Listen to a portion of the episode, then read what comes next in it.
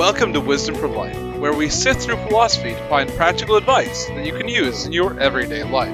Hi, I'm Dan Hayes, and I'm joined by my co host, Dr. Greg Sadler.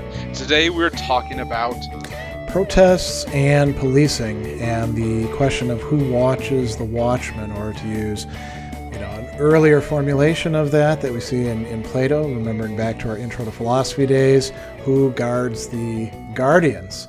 And this is a major issue right now, as all across our nation we're seeing protests, some of which are being dealt with in, uh, we could say, fair and just ways, and others that are being dealt with by uh, quite a bit of violence on the part of police and provocation and, and the use of um, all sorts of tactics and technology that places them at an immense advantage. And, you know, we're going to get into a lot of different issues here, um, but I think one of the things that we could start by by talking about is that you know all of this broke out or was catalyzed by the George Floyd killing and the the lack of, of reaction on the part of the city of Minneapolis to it.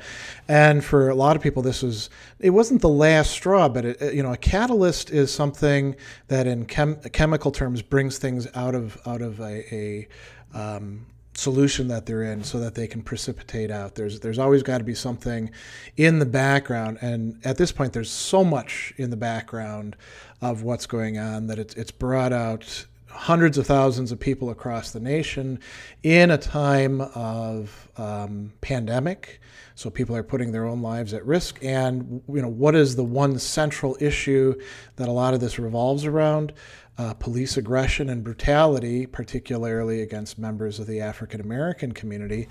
And what we've seen on the side of the police, uh, some people have kind of made this into a joke, but it, but it's not something really that to laugh about, is that the police are, in, in many cases, using exactly the sorts of things that um, were being protested against to try to break the protests. So this really is a, a, question of who watches the watchmen, who guards the, the guardians. And and this goes all the way back to Plato and the Republic, right? And the idea was that you need you need some people who are particularly courageous or spirited to be the police, to be the military, to be the protectors of everyone. And you think about what police are supposed to be doing. The motto is protect and serve. Protect, right? And so that is what allows them to have the authority that they're given and the discretion and the capacity to use deadly violence. The fact that they're supposed to be protecting. That is the end. That is the purpose. That is the, the primary reason to have police. It's not all the other things to like keep make sure that windows don't get broken. It's to protect people. And when police become predatory, and they're no longer protecting, but instead attacking their flock. Plato saw this as a problem all the way back in that time. He said they're like dogs that, you know, uh, attack the sheep. And that has, you know, that something has to be done about that. What were you going to say, Dan?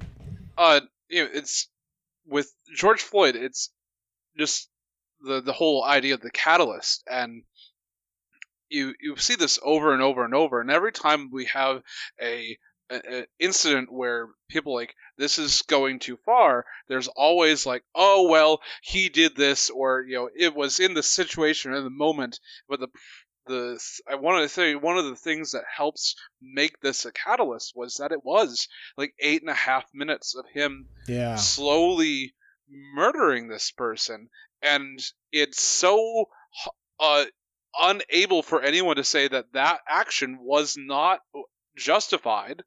Um, that that it was unjustified. Yeah. Yeah, it was. It was absolutely. There's no way that you could make an argument that it was justified. Yeah, and there've been a lot of dodges. The medical examiner trying to say, "Oh, pre-existing conditions." You know, and my response to that when people were posting that was, well, that's why nobody should kneel on anybody's neck for any amount of time because who knows who has pre existing conditions? You don't take risks like that if you're doing it. And then, you know, adding to it the fact that it was being video recorded and the cops didn't care. They were perfectly fine with people watching them kill somebody and the other three cops keeping keeping people at bay. Um, which which tells you that there's more to the story, right? It tells you that they think they can act with complete impunity.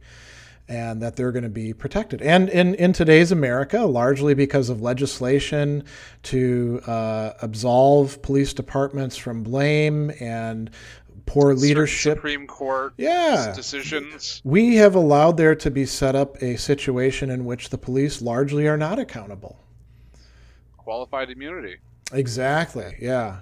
And I can't, for the life of me, I can't think of the name of the particular case at the moment, but the the one that set the precedent that on any instant in which a police officer is has the feeling that they might right. have bodily damage to them, Yeah, yeah. they can use deadly force, and it can be an instant. It can be like you know a nanosecond, and and that will give them cover to do whatever. Yeah, and you know, this is something I think this might be a topic for us to explore at another time. And I've been thinking a mm-hmm. lot about this. The notion that a, again, you know, police officers are supposed to be courageous. If we think about the classic thing, so the the idea that they can say, "Oh, I was in fear of my life" when they were heavily armed, and oftentimes had all sorts of advantages over whoever it was that they were um, you know going to be contending with or bringing force to bear on to me just seems like an outright lie. And you know it's it's bad enough that there's killing right? Unjust killing. The lying about it the cover up makes it far worse because it denies justice to the the victims and not just to the victims themselves but to their families and to the community to everybody who says that could be me you see so many uh, young african especially african american but not just them men saying wow i i could be in that person's place and you know, if there wasn't a camera trained on me, nobody would even know. I mean, it wouldn't save my life, but nobody would even, would even know that the uh, story is recorded by the police after the fact, after they get their stories straight, would be um, taken as, as, as the real one. And and you know, you look back at American history. I mean, again, it's it's uh, we're, we're enabled by the fact that that people have felt that what they were doing was somehow okay. They'd actually write down about, say, lynchings that they did. You know, um, now uh, we know that, that that's wrong, um, and the police know it's wrong too. But they do it, and they they get away with it so often. And so this was catalyzing. There, there's so many people. I think uh, not just within the particularly affected communities, but all over the place who are like, this is too much. This is this this is this is the the time uh, when you know it's it's gone too far. And then when they started expressing that, and other people started pushing back, you know what could have happened quite easily would be um, people push back, and then everyone was like, "Oh yeah, yeah, you're right. Uh, maybe we won't take a stand on this one." Or it could have been just like one day of protests in, in Minneapolis and a few echoes around. But instead, what we have is what seems to be a growing movement. Right. And that sustained movement is the thing that is going to actually cause eventual change. And it's really interesting. I hope. To the point, right. Yeah. It's really interesting to the point where uh, when we all got cameras on our cell phones on our persons all the time, the the rate at which we have uh, UFO sightings has dropped precipitously, and the rate of that really? police have been uh, acting in uh, negative ways towards the populace has gone way up. Like, That's interesting. Yeah, I. What, what could have caused that? You know, and and it's not just having the capacity to record. I mean, you think back to the um, L.A. Rodney riots. King. Yeah, yeah and and the fact that there was a guy who had a video camera because otherwise nobody would have believed Rodney King, you know. Mm-hmm. Um, and it's not just that we have the capacity to record, which which also works against us. You know, the cops are going to be scouring um, all the protester videos and things like that for faces to try to bring them in on things. So it's not a it's not a pure um, on the side of the people sort of thing. But the fact that we have social networks is incredibly important as well because these videos then get onto Twitter and Facebook. They even make it onto the uh, old, you know, old school cable news stuff. Although the cable news at this point in time seems to be doing a the well, you know, there's both sides to the story sort sort of thing. It's it's also false equivalence. Yeah, it, very good. Yeah, and we should talk about that in in just a moment. That false equivalence because it is a it is a fallacy, right? Mm-hmm. Um, and not only is it a fallacy in the sense of being something that goes against truth, it's also unjust to engage in.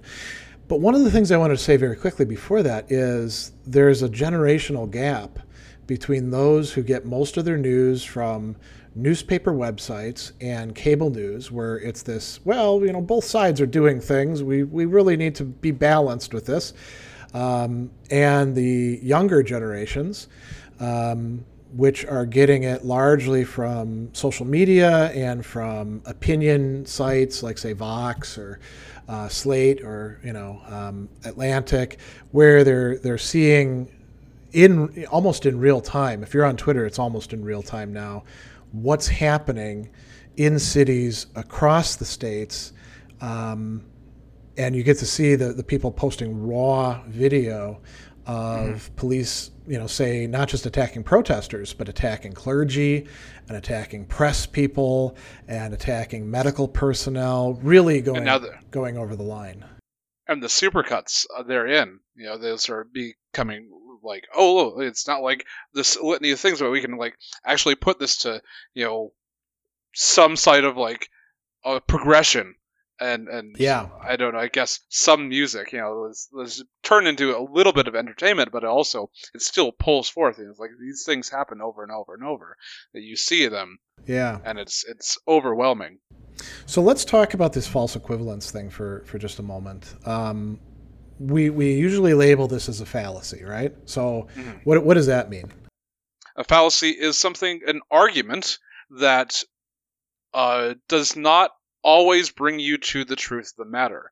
And it's like the conclusion that you get from a fallacious argument may or may not be true, but um, there's no way that you can know it's true from the argument itself. Yeah, so so that's uh, important in the realm of, of truth. What's wrong with using fallacies? I mean, especially if the other side is using fallacies. Is there is there something bad about that? I mean, I think there is. I, I guess if you want to be an honest interlocutor, if you're just trying to be a sophist and you're just trying to convince people uh, ba- uh, based on no truth, then yeah, fallacies are great. But yeah. if you actually want to get to the truth of the matter, the, the the core of the issue, then uh, you've got to avoid them at all costs. I suppose we could actually say that in in many cases, fallacies are what allow groups that don't want to be in touch with the truth, that want to deny reality, they allow them to have a group cohesiveness through having a shared story. Right?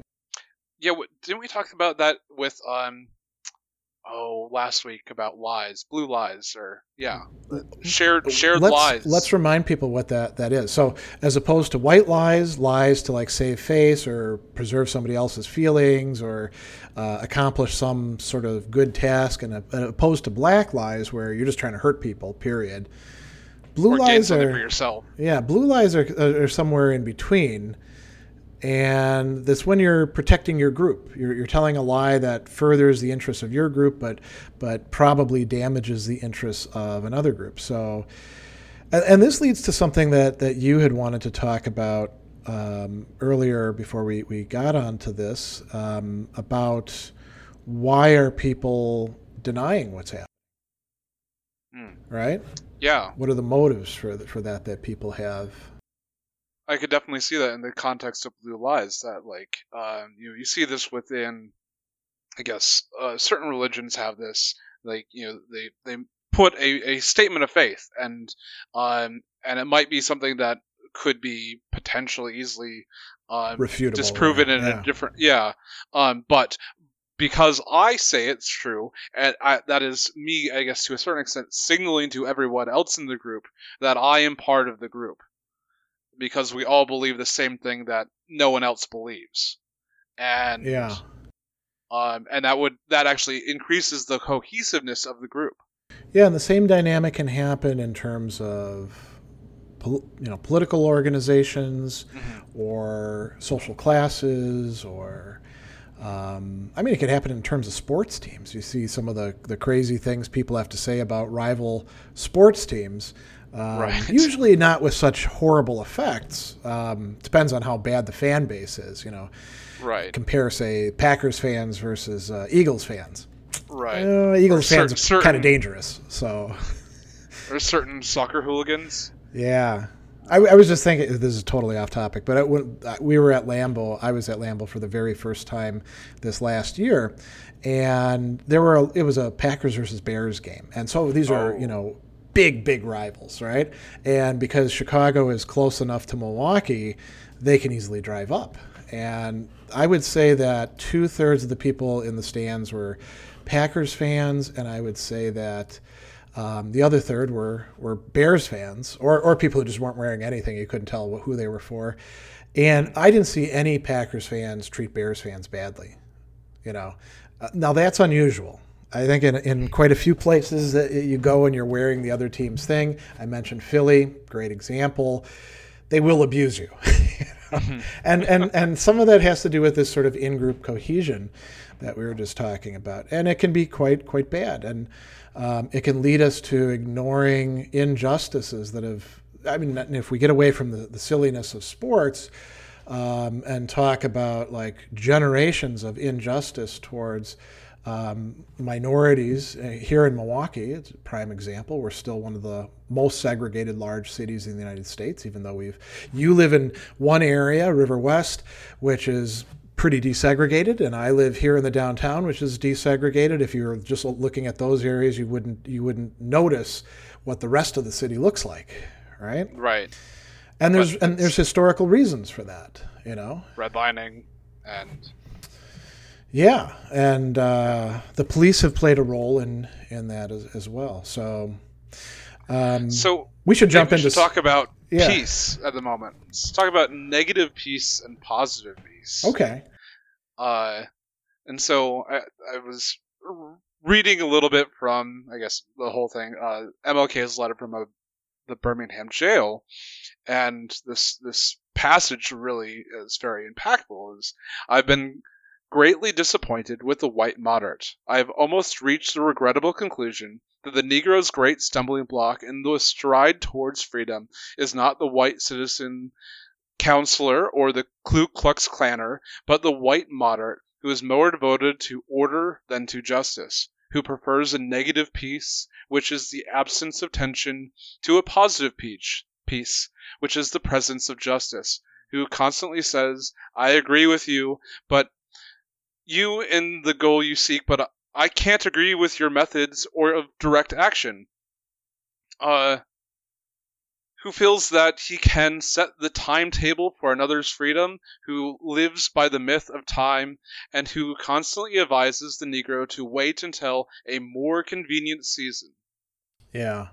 Yeah, Martin Luther King's letter from a Birmingham jail is is um, a really important piece to read. You know, uh, there's been a lot of discussion of Martin Luther King in the last couple days in light of the George Floyd thing because um, a lot of people have said, you know, he he's the person who all of the what he's calling white moderates, and nowadays we call them liberals, um, will bring up and say, oh, we got to make sure everything is, remains totally nonviolent.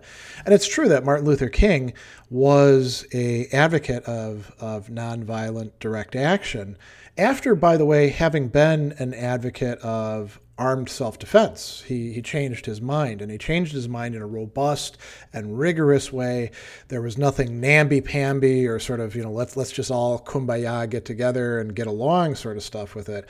He was seriously committed to it. And it's true that, that, um, uh, white conservatives and white liberals love Martin Luther King because they love to not read Martin Luther King. They love to right. they love the idea of let's all be nice and get along, and they they memorize one or two lines from the "I Have a Dream" speech. But if you really read the letter from a Birmingham jail, it's an indictment of not only the society of that time, but you know our our cities and uh, small towns and suburbs right now as well. And and just later on in the the letter, he talks about how um, if you don't work with us as the nonviolent right. movement, then you're going to force the hand and move these people to those more violent groups that are still going about to the same um, goals. And he talks about specifically the um, Brotherhood of Islam uh, and how, or uh, the, the, Nation of Islam, yeah, yeah, Nation of Islam. Yeah. Thank you. And um, how they basically have no buy-in. They believe that the the current uh, government and society uh, has no place for them, and so they have Yeah. no problem being violent within it. Yeah, and, and you could say that there was, I mean, there, there was a, a, a, a contrast between Martin Luther King and Malcolm X. Uh, Malcolm X, you know, the phrase everyone associates with him is by any means necessary. Um, there were some strictures that even he thought you had to, to follow, but um, the the entire uh, Black Power movement that was not devoted to uh, nonviolent direct action looked at what Martin Luther King was doing as, as essentially giving in. Um, but I think Martin Luther King was able, Martin Luther King, and we should always remember all the people that were surrounding him and working with him were able to accomplish what they, they did because there was that that well if you're not going to deal with us you're going to deal with these guys over here and they're not going to be as forgiving. The other thing i'll say too is you know martin luther king drew quite a bit on on gandhi who also had a philosophy of nonviolent activism. And when gandhi was asked about resisting the british he said well you know we can appeal to their consciences. And that's the key thing if you can't appeal to the conscience of the those who are engaging in unjust oppression, exploitation, suppression, all these, these sorts of things, if you're dealing with Attila the Hun, uh, there's no such thing as nonviolent direct action in that case. You have to use violence against them.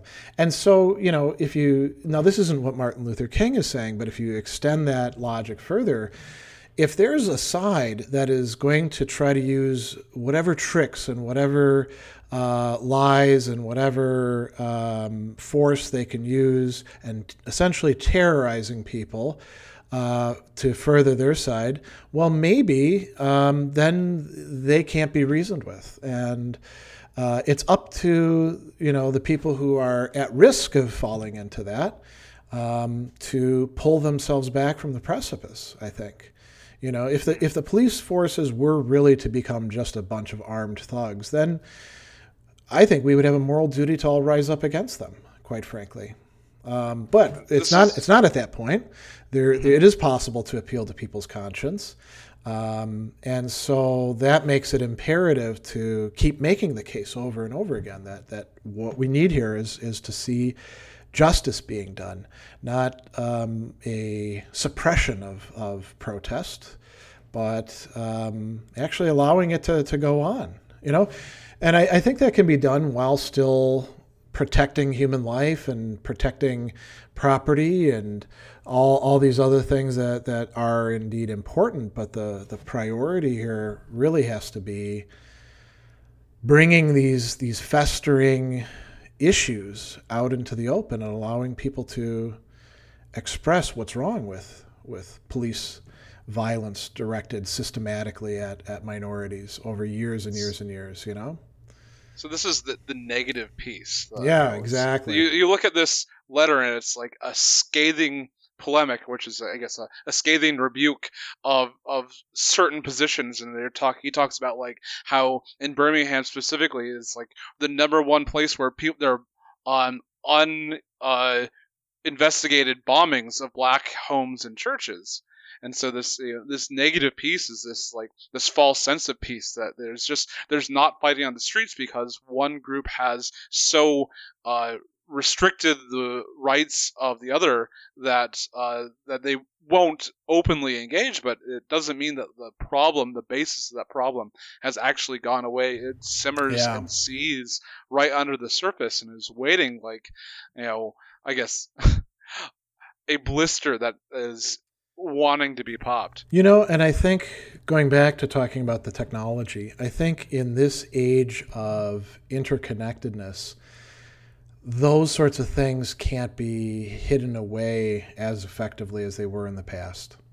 You know, if you, um, I mean, why do we know about so many police killings?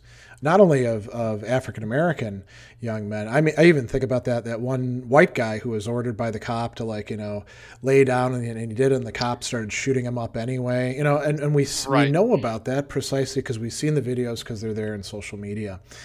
And so I think the you know the the people who think that they're going to get away with stuff and cover it up, um, they may not go to jail, um, but people know about it. Public pub, public opinion is able to latch onto it in a way that it, it wasn't able to in the past.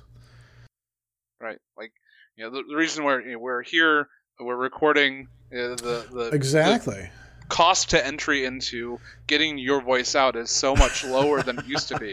You used to be like had to buy a printing press and ink and paper yeah. and distribute that stuff.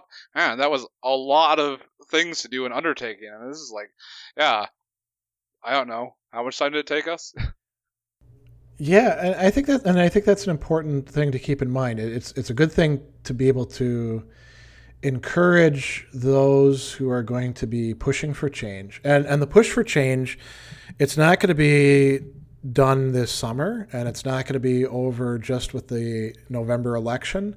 I think this is one of those cases where there there is something that's happening now and there is some forward momentum. But it's going to have to be, you know, I keep coming back to this phrase that I, I learned from my, my wife, who, who keeps using it. Well, I mean, it's, it's almost meta in this way. It's consistent pressure relentlessly applied.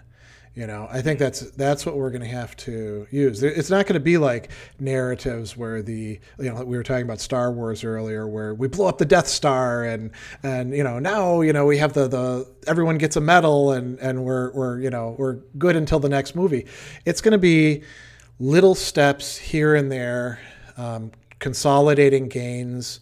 Um, and, and, you know, another thing that this is going to take, uh, you know, we're getting actually quite quite away from some of the points we want to talk about, but I think this is quite important. Change is not going to happen without buy-in, ultimately, also from the people who were trying to change. The, in this case, the the police. So, you know, we're going to have to find ways to get rid of a lot of bad cops and by get rid of I mean get them fired, get them out of get them out of being police, and and not not in the sense where they get fired in one department and go three suburbs down and get hired at another one. Um, there's going to have to be a lot of screening and a lot of holding leadership accountable and, and all of that. But if we want there to be good policing, we're going to have to. We're, we're not going to just be able to say, you know, all cops are bastards or anything like that. That's not. That's not going to be that may be a nice thing to say when we're you know riling people up. Um, actually, my son said that earlier today to, to, me on the phone in a discussion. But we don't we don't want them all to be bastards. You know, we want them ultimately to be protectors. And there may be some things in you know in the nature of policing that are rather corrosive, and we have to target those. We have to mm. we have to make police actually care about ethics and accountability. Um, and that's going to be a tough thing to do, you know. So we're going to have to push and push and push and push and push. So and this I think I, whole I, thing kind of. Oh. Well, I think some people are going to run out of steam inevitably. Right. Right. And that means that other people are going to have to step up at that point and carry on the um, the thing. But I, I think what we're seeing here now really is a historical turning point. Um, and so this this really makes me think of uh, you know we're going to jump around a little bit here. Yeah. But uh, down to the, the 3.5% rule. Yeah, talk about that. So this is um, Erica Chenoweth and uh, Maria J. Stephan, who are uh, both PhDs, and they were have been working on on different aspects of what causes uh, you know either revolutions or just political change. Mm-hmm. And they did a um, a meta-analysis. I don't know if it's meta-analysis. It's it's analysis of historical events from 1900 up to 2006, and they found that if you can get 3.5 percent of the population to join an active and sustained protest, it succeeds. Every single position uh, uh, protest um, that is either um, violent or not um, that gets 3.5% of the population to buy in and actually participate um, either results in the government adopting the p- positions of mm-hmm. the protesters or the disintegrates the country and so you got to see that in like uh, egypt and tunisia where during the what if you have counter movements where like you've got you've got your 3.5 but then there's another 3.5 on the other side and they're pushing back on on the uh, same stuff. What. I don't know. Uh, she doesn't go quite into it, but it makes me think of um, I guess Egypt again, where yeah. there was the um, the Arab Spring thing, and then there was also the Muslim Brotherhood that was also pushing, um, and they weren't they were I guess both pushing for uh, the ouster of uh, I believe it was Mubarak Yeah. at the moment. Yeah. Um, uh, but there was definitely the Muslim Brotherhood group and the the other group, uh, and their ends weren't the same, even though the the means to get to their ends were the same, and so they worked together at one point. Yeah, they had very different different visions of what Egypt should look like after the military dictatorship was gone. um, and so this the whole idea of like being sustained and and constantly you know, uh, pushing and pushing, and if you get a large enough portion of the population to join you, then you can push over the top. The problem is that mm, violent campaigns are o- only attract uh, about a fourth on average of the people that nonviolent ones do, and so Hmm. you actually have if you if you can sustain a uh, a non-violent campaign it's actually one of the ways that you can get enough people to actually join you and that idea is one of the reasons why um, people that oppose particular uh, protests are so uh, happy to try to paint the protesters in any way as violent You know, one of the things that I, I had wanted to bring up is, um, and again, I'll, I'll use my, my kid as a example. Um, he was talking about, you know, we should riot, and I said, you want to avoid that word. You know, that that plays exactly into the hands of those who want to see an end to the protests and everyone to just shut up and get back to work. Um, protest is what's happening. And protest is something that is not, I mean, Americans love to appeal to the Constitution, but this is something that is acknowledged as a moral right basically in every functioning democracy. That's what makes it a democracy the fact that you can protest, not just that we have voting and things like that, but that you can actually express yourself within organized civil society in, in uh, ongoing ways. And so redress of grievances yeah, exactly. I mean, uh, I mean, if we can, if if we can protest like you know, uh, companies changing the formula of their potato chips, um, which people do, you know, uh, they get on Twitter and rail about it. Well, it's all all the more important that we be able to protest about things that really do matter. You know, our our politics. And the nature of our society, and how we distribute justice, and who who the policing falls upon and who goes to jail and who doesn't. So I think you know when we're thinking about what's going on on the the side, let's call them the side across from the police, because the police are lined up in lines, not generally not engaged in dialogue or anything like that. They're lined up facing a group of people. So the group of people consists largely of protesters, and that's that's what they are, and they are nonviolent. And then we have um, some people who are there to, to riot, and like you know, this usually in Milwaukee is happening after curfew. Um, you know, um, some of them are there to break windows and loot things, but they are a tiny minority. You know, they are by far not what the, the movement at present is about. And then we have some other instigators that are there to stir up stuff for, for other reasons. It's not just selfish, it's because they've got some sort of ideological beef, and some of them are from the, the far right. Um, some of them are from the far left. And again, very small minorities. The vast majority in each of the, the places that, that I've actually been able to see, and I've looked at a lot what's going on in a lot of these American city protests, are people who are engaging in essentially nonviolent direct action. yeah the vast majority of them see that and you know i would actually add one more group which has got a unfortunate long history in the united states Mm. and all over the world are um, you know uh, counterintelligence programs Oh, uh, infiltrators, agent yeah.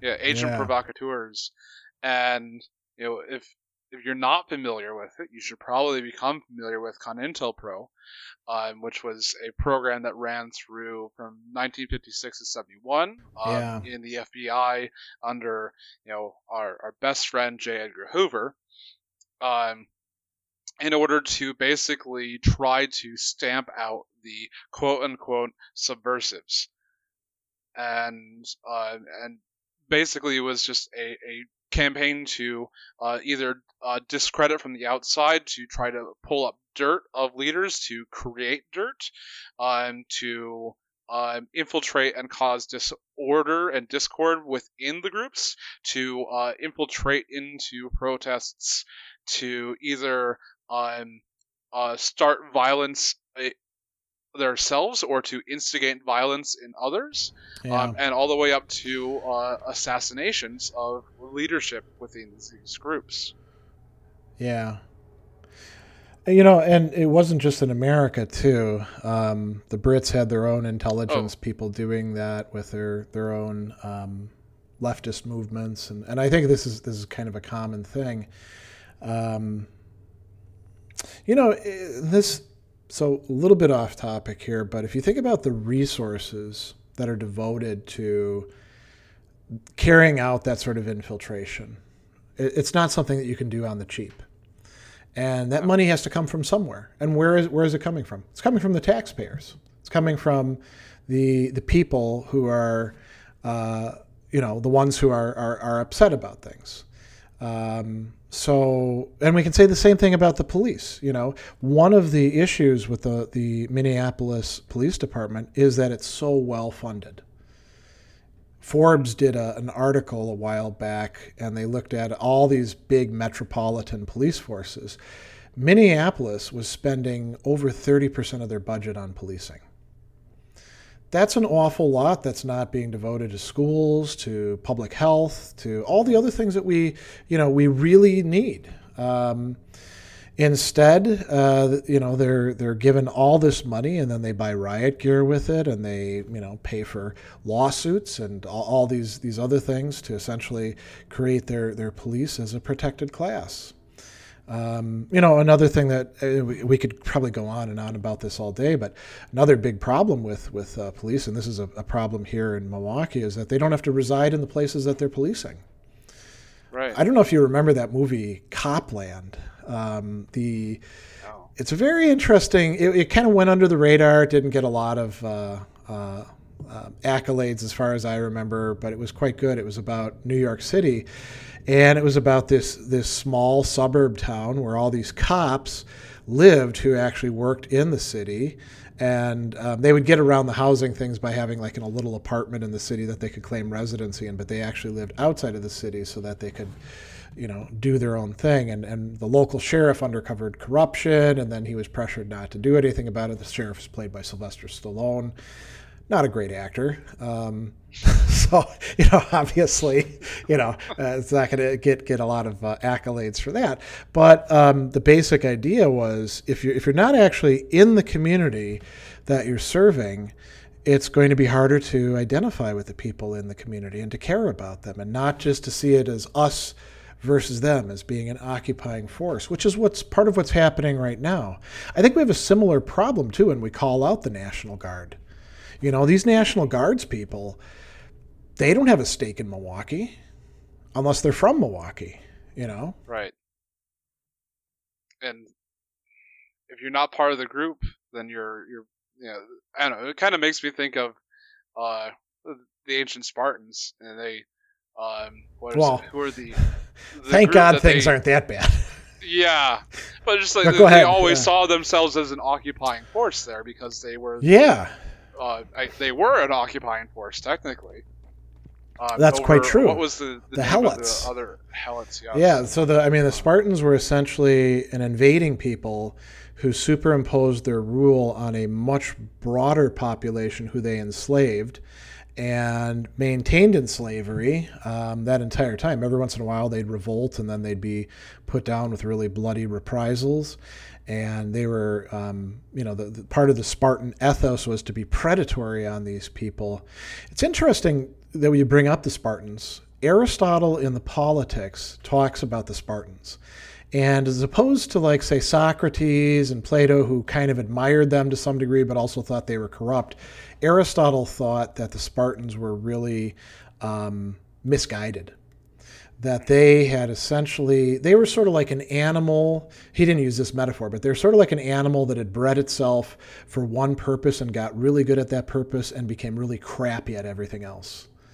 So Aristotle talks about them as, you know, being really great soldiers and preparing for war. And up until that time, the Spartans really hadn't been beaten in battle by by anybody. Although later on, the, the Thebes would beat them. Uh, the, the, the sacred band would would uh, destroy the Spartan um, record in, in that respect. And Aristotle said, "Well, that's great. You're great at fighting. You're terrible at everything else." Because you you made that the center of your existence this struggle for dominance and honor. You know think about the way that that Trump was talking just the other day. You have to dominate he's telling the the state uh, governors. Well that's foolish talk. You don't dominate a, a free people that you actually care about and value. That's the way that a oppressor talks you know? That's not the way somebody who wants to get people to, to buy in and, and think that we live in a society together talks. Yeah, the Spartans sound like uh, several hundred years of uh, negative peace. Exactly. Yeah. Yeah, and they uh, and, and, and you know when everybody around you has that mindset, you don't know any better. That's that's the best you can hope for. So negative peace, right? right? What's positive peace look like? Uh, a positive peace is uh, a true and lasting and sustainable peace built on harmony and justice and equity for all people. So, is that so, uh, here's a question: Is that something that you can attain once and for all? No, you or... have to keep on working for that because that thing is, you know, always crumbling. Yeah. So uh, the people who always, uh, oh, you, you know, we addressed your problems. We gave you some handouts or however they want to frame it. Why can't you just be happy and, you know, not protest? They're they're not for a positive peace then. They're they're for a negative peace, right? Right. I think part of what would be required, and this is, so I'm going to bring in another philosopher um, who's still alive right now, Jürgen Habermas, um, one of the uh, key thinkers of discourse ethics. And I know one of the things you want to talk about is the social contract. So, so Habermas talks about something like this. We have a, you could say, buy in that has to happen. We have to figure out what kind of society we're going to have. And it's something that we have to continually reevaluate and um, continually remake and we do that by talking with each other. And, and uh, by the way, I, I, I, my mentor actually sat down with Habermas at a conference and did precisely this. The, the sort of haves and the have-nots at this this philosophy conference split up into two groups, and were not physically, but you know, rhetorically at each other's throats. Habermas actually called like a meeting of everybody and sat down and put some you know drinks on the table and said, "Okay, we're going to hash this out." And what we what what you do is you treat your interlocutors as somebody who actually has something to say, has something to contribute. They're not just an enemy across the table. They're mm-hmm. somebody mm-hmm. that you can deal with. And you work out norms that can be acceptable to everybody. And you don't stop until you can get at least some consensus some buy in. Um, and the only way to do that is to take risks, to be willing to say, okay, we were wrong in doing this. Uh, we apologize. Um, what would it take to make this right? You know, and that takes a lot of courage on the part of uh, those who have benefited and exploited and you know made especially other... for those people that see that saying that they're wrong is a uh, mark oh, of weakness. That's a big problem, right? Yeah. I guess a lot of people, some people just will never admit that they're wrong. Uh, and then others, they worry that if they, you know, the proverbial give an inch, they'll take a mile. If I say that I'm wrong and I apologize for this, then they'll talk about the other 20 things I didn't apologize for, you know? yeah.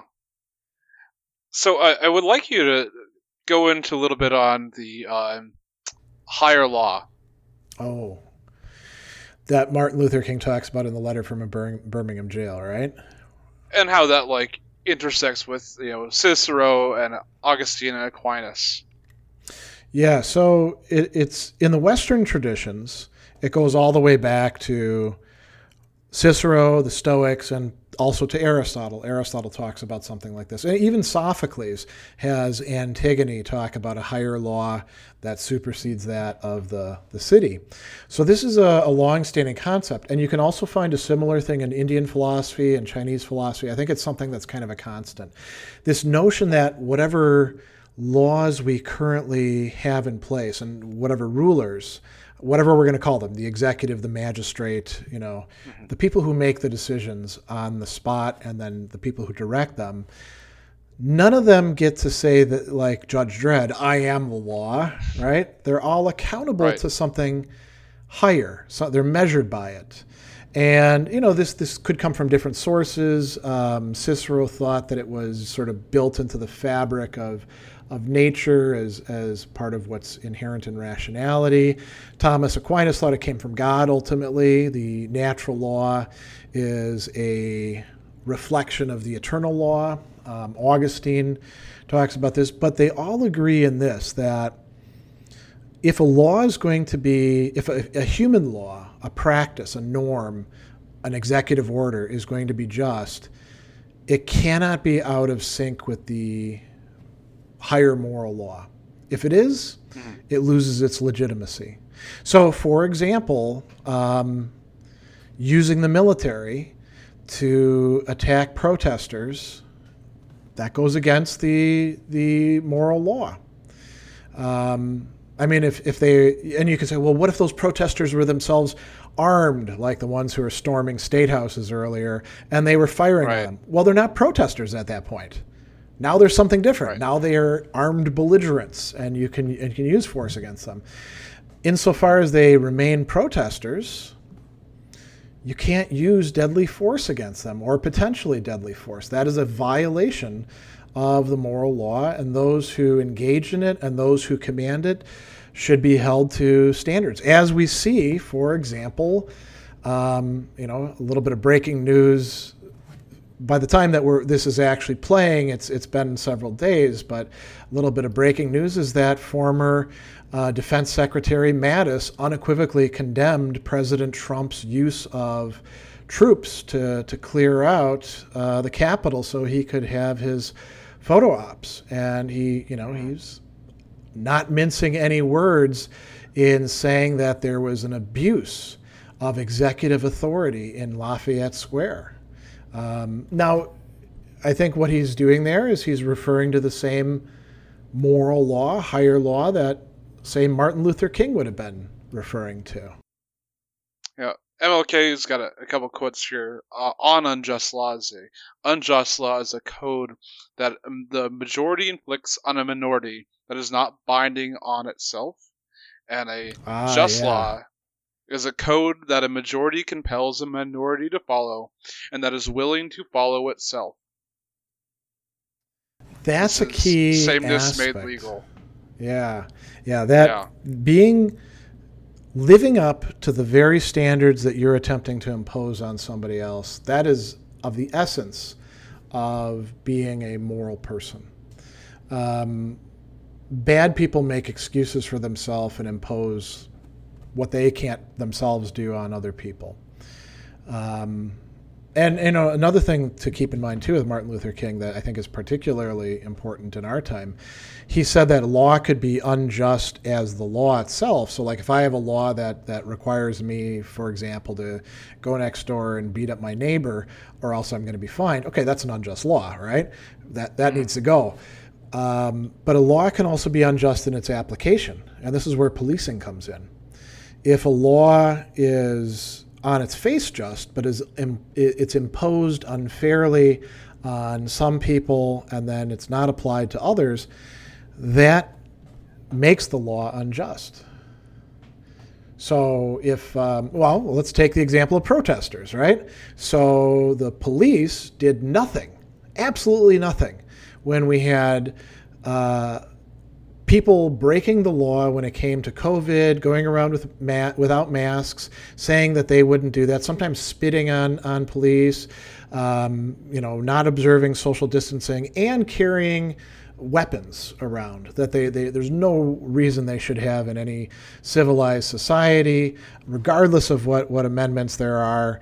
Um, you know they were that people were carrying those around just to terrorize that was that was the the mm. reason for it. They should have all been arrested and thrown in jail and disarmed and charged with all sorts of things. None of them were. Not a single one. And now, because people want to protest police brutality, suddenly it's okay to use you know tear gas grenades and shoot rubber bullets which aren't actually rubber at people and to attack the press and attack medical personnel so that's a clear uh, you know example of a law that's unjust in its application another one is uh, you know there's a study by the ACLU that went from 2001 to 2010 and looked at the um, arrest and conviction rate of mm. uh, hmm black and white individuals for marijuana possession, specifically yeah. from 18 to 25 year olds, in which you know about 20, 20 uh, 25 to 30 percent of both black and white. Actually, whites have more usage than blacks in this particular study, um, and uh, so basically negligible difference in the actual usage, but uh, the uh, black youth, uh, I, I, guess not youth, but whatever, um, 18 or 25, uh, young people were You're four times more likely. Yeah. Oh, uh, are, are four times more likely to be arrested and seven to eight percent more likely to be convicted, and that yeah. is definitely an uh, incongruity in the application of the law. Yeah, and, and I mean, you can say we can come up with all sorts of examples. The drug um, application of drug laws is a great example. Sentencing is another prime example. Um, the, the, whole stop and frisk thing that was uh, finally brought up in a useful way in in the democratic debates. Um, clearly applied much more heavily to to uh, minority communities than to the white community, and so those are those are some of the things that create underlying. Um, I don't even want to say resentments because resentments almost implies as if there isn't a good reason to be upset about these things. These are legit. These are things that people ought to be legitimately upset about. And those of us who are not um, particularly impacted about it, we should be indignant. That that's an emotion that I think we ought to feel. We shouldn't be like, oh well, I'm glad it doesn't you know affect me. You know, lucky lucky where where I ended up in society. Instead, we should be like, well, this is nonsense. That that you know we're using our resources to police these people and not these people. You know, we're we're distributing harms over here and distributing all the nice benefits over here. Um, that should bother us, I think. Now, this is this is a great place for us to talk a little bit about well, how how should we get bothered? You know, you right. and I are both co-leaders of the Milwaukee Stoic Fellowship. Somebody might say, well, that's not very stoic of you to say that you should get bothered. I think that it's perfectly fine to feel an emotion of righteous indignation. Um, you don't use that as your sole guidance or fuel. Or your your yeah your motivation. Yeah and you don't want to like stay upset all the time but you know like seneca says anything that you can accomplish with anger you can accomplish with reason. You can you can stick with it. There's this this view that as rational beings who have a common social nature and care about each other we can be emotionally involved and rational at the same time and sort of stick with what we need to do um, and you um, can't fall into that, uh, you know, indifference trap that just because you don't have the direct control over the situation yeah. and the outcomes that you shouldn't act. You are compelled to act um, regardless because you are, yes, working for the betterment of your your the polis, the general, the, the cosmopolitan, the, the entire po- political yeah. group or the people whole, of the right? world. Yeah. There's that, uh, and then there's also another resource I think there is in Stoicism is I mean Epictetus says that our duties, our our obligations, are revealed to us by our, the names that we bear, the the ways in which we describe ourselves. So if I describe myself as a fellow citizen of the United States or fellow resident of Wisconsin or fellow resident of Milwaukee, and I see my fellow residents being oppressed by the police for talking about how the police have been oppressing people, I have a duty to those people because they're members of my community to stick up for them, to right. care so, about them.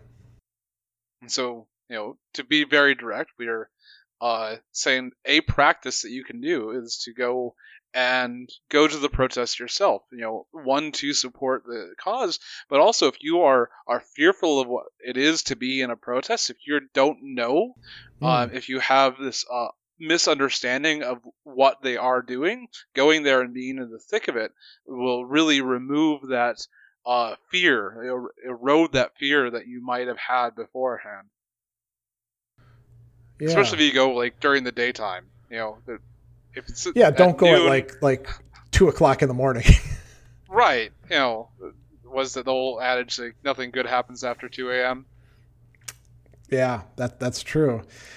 You know, I, I think that that some people who would be leery of doing that um, would would say, well, you know, I don't want to be like advocating what they're doing. I don't want to be mistaken for being one of the protesters. Do you think there's there's a risk of that?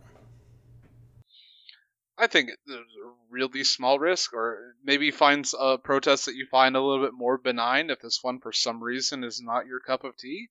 But like just yeah. to to experience the event of of getting together and saying we think there's something wrong with our society at the moment and we are going to make our voices known that we don't enjoy that and it, one of these things here is this idea of courage and courage being synonymous with some sort of violence and mm. I, I would like to try to being a tough guy that. is courageous, right? Yeah, yeah. because uh, nonviolent action is courageous it, because it gets results. That we looked at earlier, the 3.5 percent rule here, uh, it had, doesn't need to be violent. It can be nonviolent, and it can cause massive systematic change. It takes more courage not to just swing at people. I think, in a lot of cases, you know. Um, what about people who someone just provoked me? What about people who can't effectively go out and protest, like those who already are sick or are, you know, at, at risk of, let's say, they have immune, compromised immune systems, or they're living with people who um, that could be a problem with. What what can they do? So there's there's a number of things you can uh, either uh, support them by either support like giving them monetary support or uh, like material support food water whatnot. Um, you can uh, try to share the message online. We have that ability nowadays. Mm. rather easily there are uh, distributed tactics like in um, iran where they would like every night at a certain time would get out and they yell and bang pots on their roofs because they were being uh, militarily shut down, and so they, yeah. they kept the protests going, um, even in face of violence by uh, distributing the protest.